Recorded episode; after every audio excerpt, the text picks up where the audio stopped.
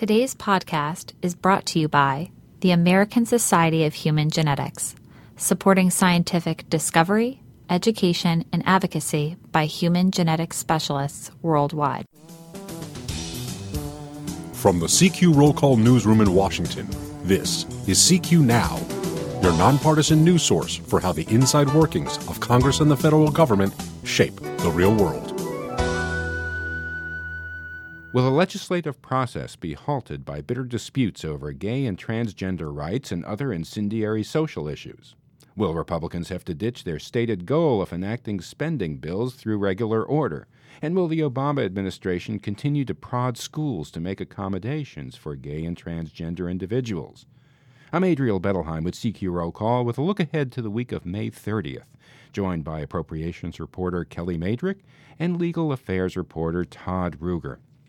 Lawmakers in Congress left for Memorial Day recess with the process for funding the government badly disrupted by fights over non discrimination provisions in federal contracting and over a North Carolina law restricting the use of bathrooms in state buildings. This isn't what Republican leaders in the House and Senate bargained for, Kelly, when they promised to do things through regular order an open process, supposedly open process, where both parties could amend legislation, right? That's not really what they bargained for, but it's not surprising given the open amendment process in the House. We've already seen in the Senate when an uproar was triggered on the first spending bill to hit the floor, energy water, we saw the senators decided to kind of clamp down on the way that they allow amendments to be considered.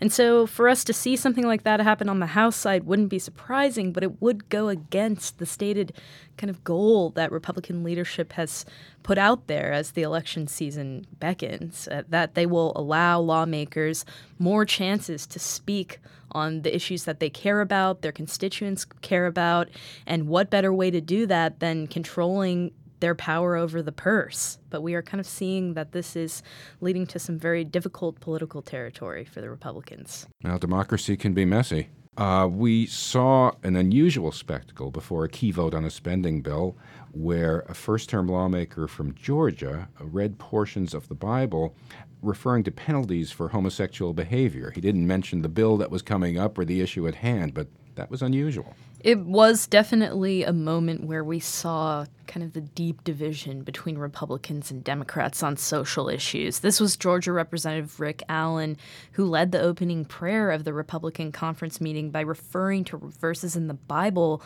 um, that one of them calls for death to homosexuals. And while it wasn't related, he didn't call out specifically the energy water bill. We then saw 130 Republicans vote against passage of the bill, and so that was um, that was territory that I think neither party really wanted to wander into. But with those issues on the spending bill, there was no way out at that point.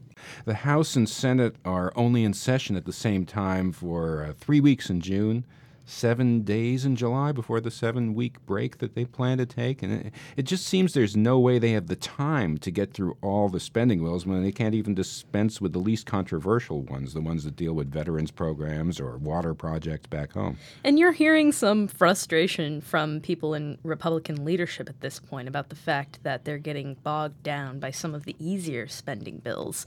But um, appropriations leaders on both sides are getting to the point where they're admitting that we're going to have to get to the point where we look at a continuing resolution, which is a stopgap measure that bundles all of the spending for programs into one bill and just kind of keeps things at the status quo, funding programs at the levels that were enacted in the previous year. And that would go past the elections, presumably, when times or or go through the end of the year or what? We don't know. There's some speculation about that. Some people believe that a CR will go till the end of the year, um, and and then um, right before the Christmas break, they will perhaps enact an omnibus. There is one advantage to going through this regular order process, even if it doesn't manage to result in a lot of floor action, which is that they're kind of setting up the negotiating terms, both Republicans and Democrats in the appropriations committees, by enumerating their priorities in legislation so that when they get to the negotiating table for that giant bill, they'll have kind of what the House and what the Senate have agreed to are is fair game for spending measures. then it becomes just a giant triage process and what's palatable both sides. You spoke with former aides who recall leaders using strategies in the 1990s and later to structure the floor procedure on these spending bills, um, and and you know to kind of clamp down on the procedure to put some discipline in it. Can we expect the House Speaker Paul Ryan to do that, given what's happening uh, prior to the recess? So that is definitely a possibility, and we're hearing rumblings from Republican leadership on the Rules Committee which is a committee that is filled with Republican leaders chosen by the Speaker, that they might start at least requiring lawmakers to print their amendments in advance, which could really prevent kind of last minute amendments coming in and blowing up the process.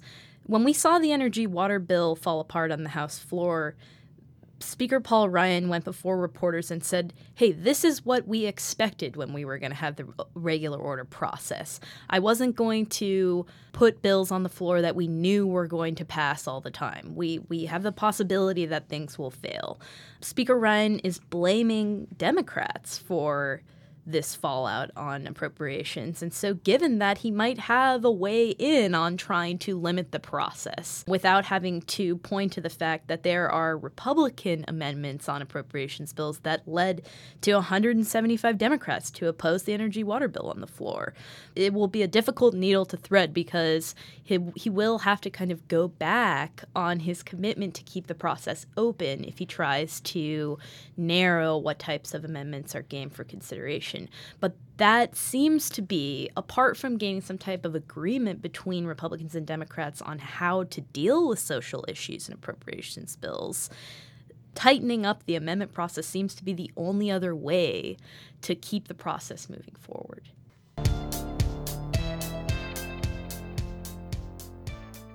Todd Ruger, some of these disputes on social issues have tendrils to the White House. Uh, the Obama administration issued guidance on transgender students, including the use of bathrooms and other facilities at public schools.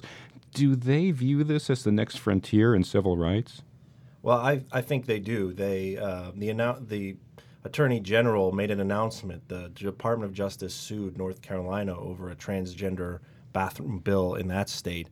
And when she did, she harkened back to all sorts of civil rights cases in the past, in, including Jim Crow laws, uh, where you're talking about the the mass violation of people's constitutional rights. And so they're they're drawing serious parallels here between some of the the biggest things in history and the transgender bathroom issue. And when when you think about it, it it's uh, it feels kind of out of the blue because just less than one year ago, is when the Supreme Court finally uh, legalized same-sex marriage nationwide, and that that issue, same-sex marriage, same-sex rights, had been brewing through the courts for for decades.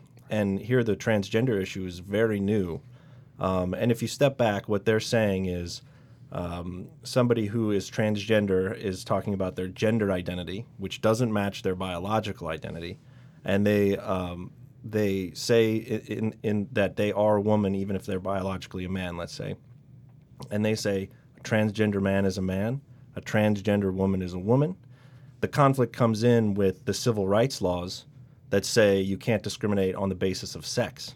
So does does if somebody a transgender woman is a woman, that is their sex according to the Justice Department, and uh, the states say that's not what Congress said, and and you're trying to you're trying to change what Congress did with their with their law. The uh, the Justice Department in North Carolina are, are, currently locked in dueling lawsuits over the North Carolina law that restricts the restroom use of transgender people. Um, there's billions of dollars at stake, really, for the state and the public universities there, right? That's correct. And the way that that, that works is there's a, a anti-discrimination law when it comes to education, and you can't d- discriminate against students based on their sex. So here again, the Justice Department has said if you are not allowing a transgender man to use the the, men, the men's bathroom or a transgender woman from using the women's bathroom, and this also includes shower facilities, um, separate separate sex housing, things like that, that that go on at universities, then you're discriminating. And, and if you're discriminating, then we can withhold uh, education funds federal education funds. And in the in the in North Carolina, that's something like 4.5 billion dollars a year. So we're talking huge amounts, and and the the Department of Justice went into the university system there and and wrote them a letter, and they're currently in negotiations about that. The state of North Carolina has gone ahead and sued the Justice Department. The Justice Department sued them. A couple of uh, the top lawmakers in the state sued the Justice Department. Uh, and now Texas and uh, officials from 10 other states have sued the Justice Department uh, over this guidance that they did for over 100,000 public schools uh, nationwide. And that guidance was if, if a transgender student wants to use the bathroom, they, they should be allowed to use the bathroom. So what you have here is boiling up a, a legal issue, but it's also a, a, little bit of a proxy fight for Republicans and Democrats and and uh, and and fundraising in this election year. Um, but it's also uh, you know, in that civil rights battle, it's it's very important to to transgender people. And we're also seeing this trickle into the spending bill process in a big way. We have both on the Democratic side and the Republican side, we have appropriators who are insisting that they will continue to push for amendments that assert their beliefs over this issue on every single bill. So we have Representative Robert Pittenger of North Carolina who has uh, committed that he will put he will put these uh, this amendment that swipes back at the Obama administration from being able to restrict funds to the state over this dispute on every single appropriations bill, and he put it on the energy water bill. Um, and, and how's that, that going to wash? I mean, that was a source of deep conflict for Democrats who ended up, you know, voting almost entirely against the bill because of that amendment and another amendment from um, Representative Bradley Byrne of Alabama, which appeared to create kind of a religious freedom exclusion to the um, LGBT protection amendment that Sean Patrick Maloney has been fighting for. And, and that amendment speaks directly to kind of the social issues that are at hand. His amendment, which would bar discrimination against federal contract workers who are LGBT individuals, raised hackles with the Republicans, and it's it's really driven division between the parties that goes well beyond the military construction VA appropriations bill or the energy water appropriations bill. And, and what's interesting about the the financial fight on the Hill is that the White House has said we're not going to restrict any funds to North Carolina while this lawsuit is going going through. The lawsuit was filed last month and there's no way that either side is going to stop on this fight until it gets to the Supreme Court. So we're talking months and months and months and months before anything could even happen, and by then the appropriations process will be will be through. So. And even though these am- amendments, what's really interesting is even though these amendments seem to be very narrowly directed toward the the dispute at hand, they touch on these larger issues of religious freedom and states' rights, which are really, really important issues for many conservatives in the Republican Party that they are very unwilling to back off of. That all points to how are we going to move these spending bills without limiting the amendment process? And so that's why it seems pretty likely if they want to keep the process moving forward that they're going to have to do something to clamp down on these amendments. CQ Appropriations reporter Kelly Mejdrich, CQ Legal Affairs reporter Todd Ruger, my thanks talking about social issues and how they are influencing the debate over 2017 government spending. I'm Adriel Bettelheim. Thanks for listening. Until next time, you can follow us on Twitter and Facebook at CQ Now, and you can download our podcast on iTunes, SoundCloud, and Stitcher. Have a good week.